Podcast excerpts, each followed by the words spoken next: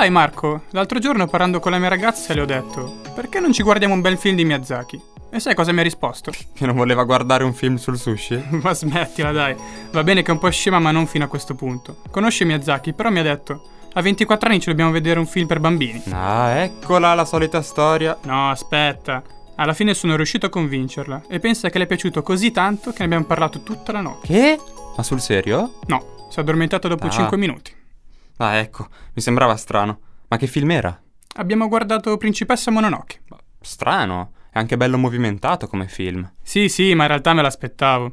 Quello che volevo dire però è che anche se l'avevo già visto, me lo sono riguardato tutto e mi sono reso conto che i temi che ci sono dentro sono attualissimi. E poi pensavo... Ah, ma, ma non te ne eri mai accorto? Marco, ti ho detto mille volte che non mi devi interrompere. Ok, ok, scusa, non ti scaldare, dai, vai. Ovviamente sapevo che c'erano già quei temi, ma la cosa assurda è che quel film è del 1984. Eh, e quindi? E quindi sono gli stessi argomenti che il giorno dopo ho sentito al TG. Ma è incredibile che Mononoke mi ha fatto riflettere molto di più rispetto alle notizie che sento tutti i giorni.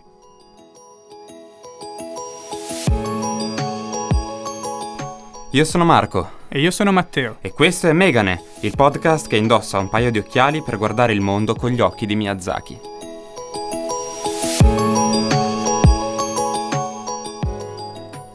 Megane in giapponese significa occhiali. E cosa sono gli occhiali se non uno strumento per mettere a fuoco la realtà? Io e Marco siamo due studenti universitari della NABA di Milano.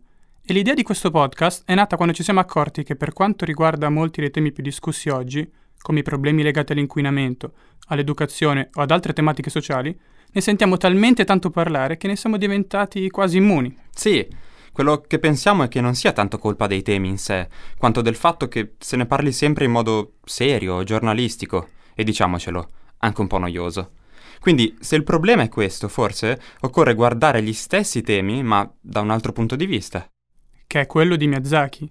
Per chi non lo sapesse, Hayao Miyazaki è un regista di animazione giapponese che fa film da più di 30 anni.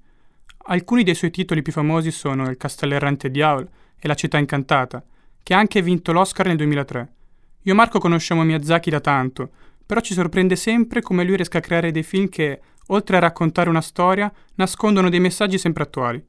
Ha una capacità di parlare di argomenti sui quali ognuno dice la sua, ma di farlo in modo, non so, in modo più pulito che non ti annoia mai. Sì, a, a me piace il fatto che non se ne parli in modo astratto, ma li intuisci dalla storia, da quello che vive il protagonista.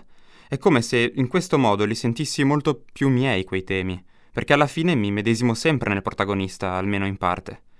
E poi vabbè, sono anche i mondi che riesce a creare, i colori, i personaggi e le colonne sonore, cioè ti fa anche emozionare. Infatti mi ricordo benissimo una scena della città incantata che mi ha veramente turbato. Esatto, esatto, quello che intendevo. Quale scena? Quella dello spirito del cattivo odore. Parla del rapporto tra uomo e natura.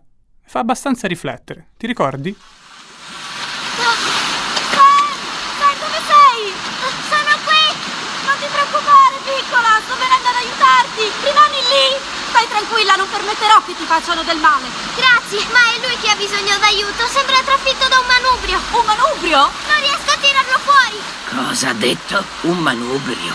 Mm. Porta tutti al piano di sotto. Perché? Muoviti! Presto, tutti giù, scendete subito! Fate attenzione! Non abbiamo a che fare con un dio del cattivo odore. Eh sì, me la ricordo bene questa scena, Matte. Dai, spieghiamo un attimo il film che magari non tutti l'hanno visto. Il film è La città incantata e parla di Chihiro, una ragazzina che si trova sola in un mondo che non conosce, popolato da spiriti e strane creature. E l'unico modo che ha per sopravvivere è quello di lavorare in un complesso termale. Essendo l'unica umana e l'ultima arrivata, inizialmente è costretta a svolgere i lavori più sporchi. In questa scena, nel complesso, arriva uno spirito del cattivo odore, che deve essere lavato, e ovviamente tocca farlo a Ciro. E mentre lo lava, succede qualcosa.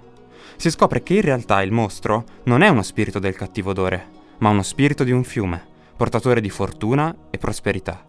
E tutto lo sporco era causato dai rifiuti che l'uomo aveva per anni gettato nel fiume, riflettendosi sull'aspetto dello spirito. Ecco, questo ha a che fare con la religione shintoista, molto diffusa in Giappone, per la quale all'interno di ogni oggetto, anche quelli di uso più quotidiano, risiede un dio e si lega alla cultura del rispetto, diffusa in Oriente. Senza dubbio è un'immagine forte perché dando una voce a qualcosa che sei abituato a percepire come inanimato, questa assume immediatamente una rilevanza diversa. È un po' il discorso che facevamo prima sull'immedesimarsi. Lo spirito del fiume, ridotto in quello stato per colpa dell'uomo, è un'immagine che ti crea empatia, perché ti rendi conto che in un certo senso sei proprio tu il colpevole. Questo forse ti può far davvero riflettere e portarti a riconsiderare i tuoi atteggiamenti, perché l'idea di buttare una bottiglia in un fiume è ben diversa da quella di buttarla nello stomaco di un essere vivente. La cosa più triste è che si tratta di una metafora, ma neanche troppo. Il numero di rifiuti nei fiumi, che poi sfociano nei mari e negli oceani, raggiunge un numero impressionante ormai. Secondo Greenpeace, ogni minuto l'equivalente di un camion pieno di plastica finisce in mare. Se si unisse tutta la plastica che c'è nei mari e negli oceani, si potrebbe fare 400 volte il giro della Terra. E tutto ciò ha effetto sugli animali, che la plastica la scambiano per cibo, e per questo muoiono soffocati o per indigestione. Già, ciò che succede nella realtà è molto peggio dell'immagine di Miyazaki. E chi è che fa la parte di Chihiro? In realtà tutti potremmo farlo. Prendi Chihiro. All'inizio della storia è pigra, apatica e capricciosa. Nello stesso tempo però è ancora incontaminata dalla corruzione del mondo adulto. Ed è questo che le permette di affrontare le disavventure nelle quali si ritrova. Alla fine della storia Ciro cambia totalmente. In un certo senso cresce, ma è ancora pura, responsabile. Quello che sto cercando di dire, Marco, è che se tutti assumessimo quel tipo di atteggiamento, allora ognuno di noi potrebbe essere Ciro. Si tratta solo di rendersi conto che anche il più piccolo gesto di responsabilità fa la differenza. Sembra una banalità, ma per me è così. Oh, beh, ma hai ragione. È che quando butti un rifiuto per terra, o in questo caso in acqua, ti giustifichi sempre dicendo ma sì, cosa vuoi che sia un rifiuto in più o uno in meno? Già, in questo caso poi si tratta di inquinamento più o meno inconsapevole, diciamo. Spesso non ci pensi ai danni che stai causando, ma ci sono anche casi in cui lo si fa deliberatamente, in cui la natura la si sfrutta proprio. La foresta muore e noi cinghiali diveniamo sempre più piccoli e più stupidi. Se non scacciamo gli umani, essi ci daranno la caccia per mangiare le nostre carni. Vorreste affrontare gli umani da soli, ma non capisci che è quello che sperano? Non chiederò ai lupi di darci manforte. Anche se non dovesse sopravvivere nessuno di noi, scacceremo gli umani dalla foresta. Questa clip fa parte del film La principessa Mononoke, ambientato in un'epoca in cui la tecnologia minaccia l'equilibrio di un paese che è ancora selvaggio. Il protagonista è un principe che per difendere il suo villaggio subisce una maledizione e per curarla è costretto a partire. Nel suo viaggio finisce in una foresta in cui vive anche la principessa Mononoke, foresta che sta venendo disboscata dagli uomini per produrre le loro armi. Durante tutto il film ci sono quindi, da una parte gli animali e la principessa che vogliono difendere la foresta, dall'altra gli umani, che invece la vogliono distruggere. Il protagonista si trova così in bilico tra queste due parti. Ecco, nella scena che abbiamo appena sentito, quello che parla è il capo di un gruppo di cinghiali, che arrivano nella foresta per aiutare gli altri animali nella battaglia contro l'uomo, che piano piano sta distruggendo tutto, loro compresi. Tra l'altro, su Mononoke c'è un aneddoto. Miyazaki ha iniziato a disegnarlo senza sceneggiatura. Il suo obiettivo era quello di rappresentare il passaggio che ha dato origine al Giappone moderno, quindi un'epoca di conflitto tra uomo e natura. E mi sembra che questa sia una connessione interessante, no? E certo, perché è lo stesso conflitto che avviene nella realtà, giorno dopo giorno. Basti pensare che il 2018 è stato l'anno record di deforestazione dell'Amazzonia. Sono stati tolti alberi per una superficie totale di 5 volte Londra. Dai, è assurdo come, anche se continuiamo a sentir parlare di questa storia, la situazione peggiori. Si discute tanto di ruoli e responsabilità sociale nelle imprese, ma i risultati sono questi. Sì, belle parole, ma quando si tratta di fatti, secondo gli scienziati c'è un limite di disboscamento, che mi pare sia intorno al 20%, entro il quale una foresta smette di essere foresta. E con l'Amazzonia ci stiamo avvicinando pericolosamente. Mm. E da quanto ho sentito non ci sono sintomi di miglioramento, anzi, vogliamo parlare di Bolsonaro? Sì, Jair Bolsonaro, presidente del Brasile dal primo gennaio. L'uomo che in campagna elettorale ha promesso di alleggerire le pene per chi si macchia dei reati ambientali. Assurdo. Già, e non è nemmeno tutto. A quanto pare vuole fondere il Ministero dell'Ambiente, che è quello che tutela le aree protette, con quello dell'agricoltura, che naturalmente è contro le attività degli indigeni. Lo chiamano il Trump del Brasile. È un estremista. Eh, ho sentito del suo supporto verso Trump. Beh, ha sempre manifestato un certo razzismo verso le minoranze, eh. Il suo approvare la deforestazione probabilmente viene anche da lì. In un'intervista ha detto che le minoranze dovrebbero piegarsi alle maggioranze, che dovrebbero adattarsi o addirittura svanire. E infatti vuole uscire dal trattato sul clima di Parigi, come ha fatto anche Trump. Stiamo sul serio rischiando di dire addio al polmone verde del mondo. Eh, e forse anche a qualcosa in più. This is our great flag, which will never be a red flag. It will only be Questo è il suo discorso di inaugurazione che ha tenuto il 2 gennaio. Letteralmente dice, questa è la nostra bandiera, che non sarà mai rossa ma solo verde e gialla. Sarà rossa solo per il colore del sangue che verseremo per la libertà. Ci aspettano bei tempi, insomma. eh. Comunque, io sono convinto che prima o poi le pagheremo le conseguenze delle nostre azioni. E probabilmente sarà anche tardi. Se vogliamo ritornare a Miyazaki, il, il finale della principessa Mononoke è quasi un monito, no? Certo, quello di una natura che venendo continuamente calpestata, alla fine si ritorce sull'uomo, finendo per distruggere qualunque cosa. Eh, esatto, quello che intendevo.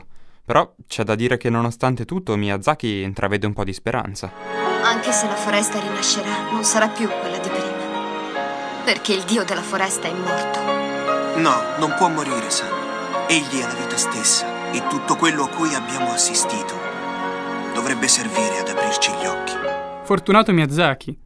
Io in realtà di speranze ne vedo ben poche.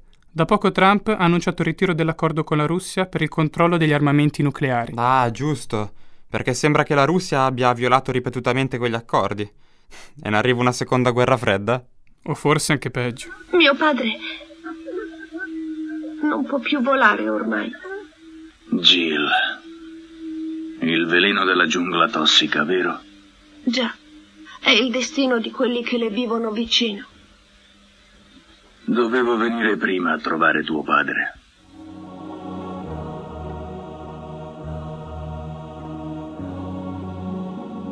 Questa è una clip del film Nausicaa della Valle del Vento. È stato il primo lungometraggio ideato completamente da Miyazaki e quindi la prima volta che il regista mette in scena i temi a lui più cari e lo fa senza mezze misure. Nella clip sentiamo nominare la cosiddetta giungla tossica, che in poche parole è un'ampia porzione della Terra che a causa degli scontri termonucleari è diventata radioattiva. Per questo motivo vi si può accedere solamente con una maschera, senza la quale i polmoni marcirebbero in un istante. La giungla tossica ricopre ormai quasi la totalità della superficie terrestre e ha relegato l'uomo all'interno di due sole piccole aree.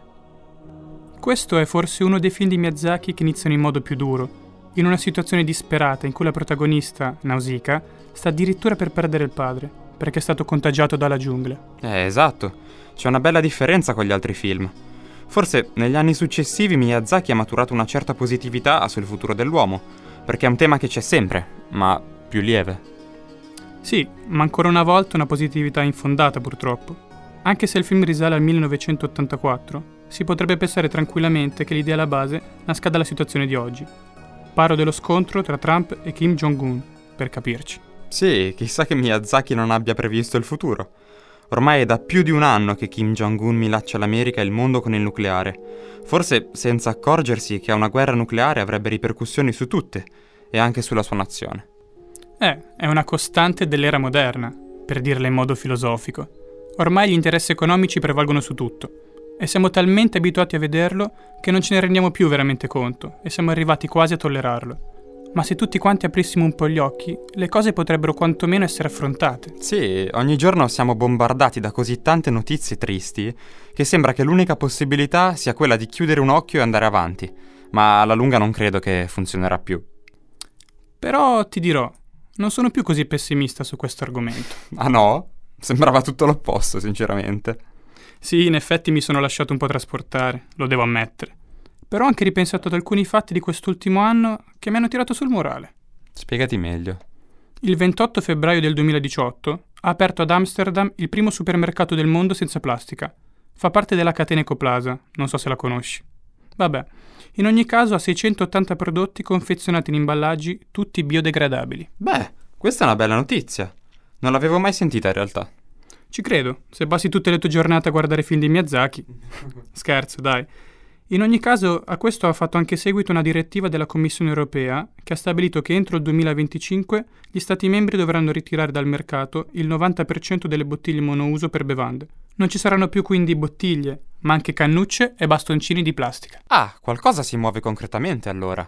Certo, c'è da vedere se queste rimarranno solo parole o se si passerà veramente ai fatti ma di sicuro sarebbe un grande passo verso un mondo meno inquinato in cui tutti siamo più responsabili nel nostro piccolo. Perché è proprio qui il punto. Anche se l'abbiamo già detto parlando della città incantata, ognuno dovrebbe fare quello che può, a prescindere da quello che fanno gli altri. Perché sono i piccoli gesti quelli che portano grandi cambiamenti. Eh sì, da grandi poteri derivano grandi responsabilità, no? Marco, stavo dicendo una cosa seria. sì, sì, scherzavo, hai ragione. Alla fine conta quello che ognuno fa nel suo piccolo. Beh, Matteo, starei qui a parlare con te di altri temi rassicuranti per ore, ma il tempo a nostra disposizione è finito. È arrivato il momento di salutarci. Aspetta, prima permettimi di lanciare un appello, o meglio un consiglio. Ogni volta che leggiamo un articolo, vediamo un video al telegiornale o sentiamo parlare di un certo argomento e abbiamo l'impressione che ci stia sfuggendo qualcosa, proviamo a indossare un paio di occhiali diverso. Mettiamo a fuoco, cambiamo la prospettiva. Magari ci accorgeremo di qualcosa che prima non riuscivamo a vedere. E bravo Matte. E non è detto che dobbiamo inventarcelo quel paio di occhiali. Non credo che Miyazaki si offenda se per un po' prendiamo in prestito i suoi.